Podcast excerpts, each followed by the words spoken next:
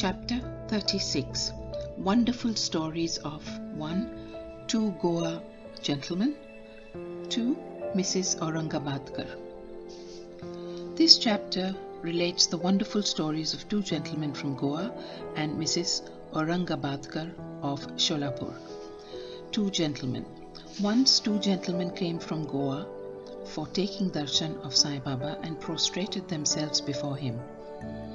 Though both came together, Baba asked only one of them to give him 15 rupees as dakshina, which was paid willingly. The other man voluntarily offered rupees 35, which was rejected by Baba, to the astonishment of all. Shama, who was present, asked Baba, What is this? Both came together. Once dakshina you accept, the others, though voluntarily paid, you refuse. Why this discrimination? Baba replied, Shama, you know nothing. I take nothing from anybody. The Masjid Mai, that is, the presiding deity of the masjid, calls for the debt, the donor pays it and becomes free. Have I any home, property, or family to look after? I require nothing. I am ever free. Debt, enmity, and murder have to be atoned for as there is no escape from them. Baba then continued in his characteristic way as follows. At first he was poor and took a vow to his God that he would pay his first monthly salary if he got a job. He got one for 15 rupees per month then he steadily got promotions from 15 rupees he got to 30 to 60 to 100 to 200 rupees and ultimately to 700 rupees per month. But in his prosperity, he forgot completely the vow he took. The force of his karma has driven him here, and I ask that amount of 15 rupees from him as dakshina. Another story. While wandering by the seaside, I came to a huge mansion and sat in its veranda.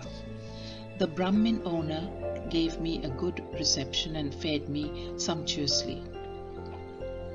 He showed me a neat and clean place near a cupboard for sleeping.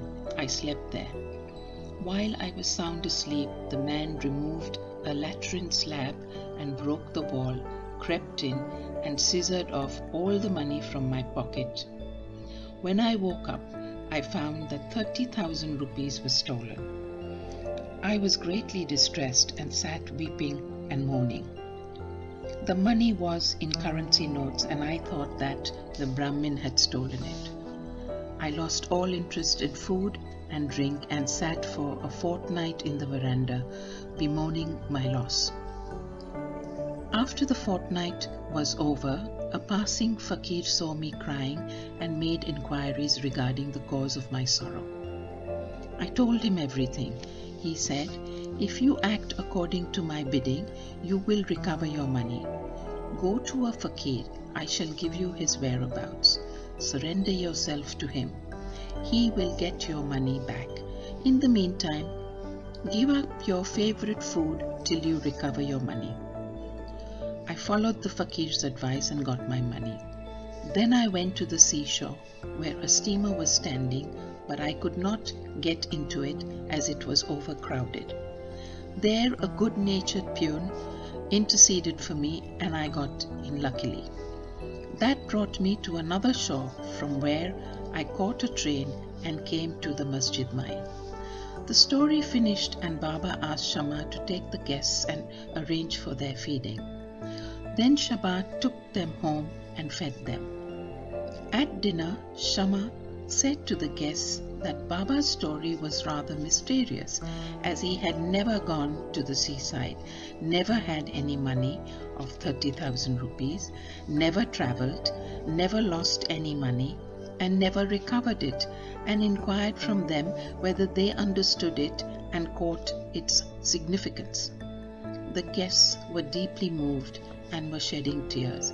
In a choked voice, they said that Baba was omniscient, infinite, the Supreme One, Parabrahma, without a second. The story he gave out is exactly our story. What he spoke has already taken place in our case. How he knew this is a wonder of wonders. We shall give all the details after the meals. Then, after the meals, while they were chewing betel leaves, the guests began to tell their stories. One of them said, A hill station on the Ghat is my native place. I went to Goa to earn my living by securing a job. I took a vow to God Datta that if I got a job, I would offer him my first month's salary. By his grace, I got a job of 15 rupees and then I got promotions as described by Baba. I did forget all about my vow. Baba has just reminded me of it in this way and recovered the 15 rupees from me.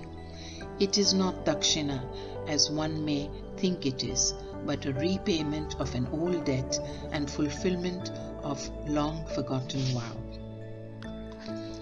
Moral In fact, Baba never begged for any money nor allowed his bhaktas to beg. He regarded money as a danger or bar to spiritual progress and did not allow his bhaktas to fall into its clutches. Bhagat Malsapati is an instance on this point. He was very poor and could hardly make both ends meet. Baba never allowed him to make any money, nor gave him anything from the Dakshina collection. Once a kind and liberal merchant named Hansraj gave a large amount of money to Mahalsapati in Baba's presence, but Baba did not permit him to accept it. Then the second guest began his tale. My Brahmin cook was serving me faithfully for 35 years. Unfortunately, he fell into bad ways, his mind changed, and he robbed me of my treasure. By removing a latrine slab from my wall where my cupboard is fixed, he came in while we all were in deep sleep and carried away all my accumulated wealth of 30,000 rupees in currency notes. I know not how Baba mentioned the exact amount. I sat crying day and night. My inquiries came to nothing. I spent a fortnight in great anxiety. As I sat on the veranda, sad and dejected, a passing fakir saw my condition and inquired of its cause, and I told him all about it. He told me that an Avalya or a saint by name Sai lives in Shirdi, Kopargaon Taluka. Make vow to him and give up any food that you like best and say to him mentally that I have given up eating that food till I take your darshan. Then I took the vow and gave up eating rice and said, Baba, I will eat it after recovering my property and after taking your darshan. Fifteen days passed after this. The Brahmin of his own accord came to me, returned my money, and apologized, saying, I went mad and acted thus. I now place my head on your feet. Please forgive me. Thus, everything ended well. The fakir that met me and helped me was not seen again. An intense desire to see Sai Baba, whom the fakir pointed out to me, arose in my mind. I thought that the fakir came all the way to my house was no other than Sai Baba. Would he, who saw me and helped me to get my lost money, ever covert rupees 35? On the contrary, without expecting anything from us, he always leads us on the path of spiritual progress. I was overjoyed when I recovered my stolen property and being ignorant, I forgot all about my vow. Then, when I was at Kolaba one night, I saw Sai Baba in my dream. This reminded me of my promised visit to Shirdi. I went to Goa and from there wanted to start for Shirdi by taking a steamer to Mumbai en route. But when I came to the harbour, I found that the steamer was crowded and there was no place. The captain did not allow me, but on the intercession of a peon, who was a stranger to me, I was allowed to get into the steamer, which brought me to Mumbai. From there I came by train. Surely I think that Baba is all pervading and all knowing. What are we and where is our home? How fortunate we are that Baba got our money back and drew us here to himself. Shirdi folks must be infinitely superior and more fortunate than we, for Baba has played, laughed, talked, and lived with you for so many years. I think that your store of good merits must be infinite. Sai is our Datta, Lord Dattatreya.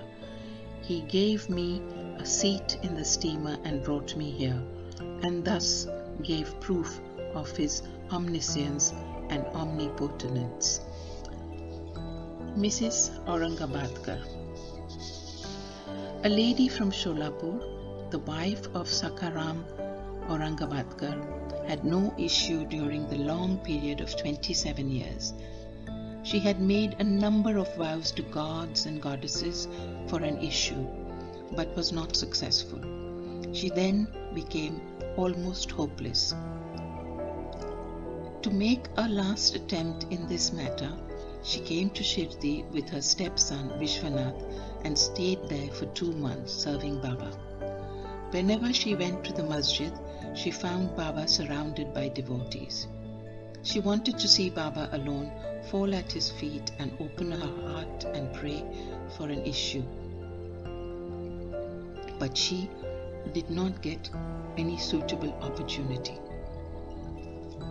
Ultimately, she requested Shama to intercede with Baba for her when he was alone. Shama said to her that Baba's darbar was open, still he would try for her and that the Lord might bless her.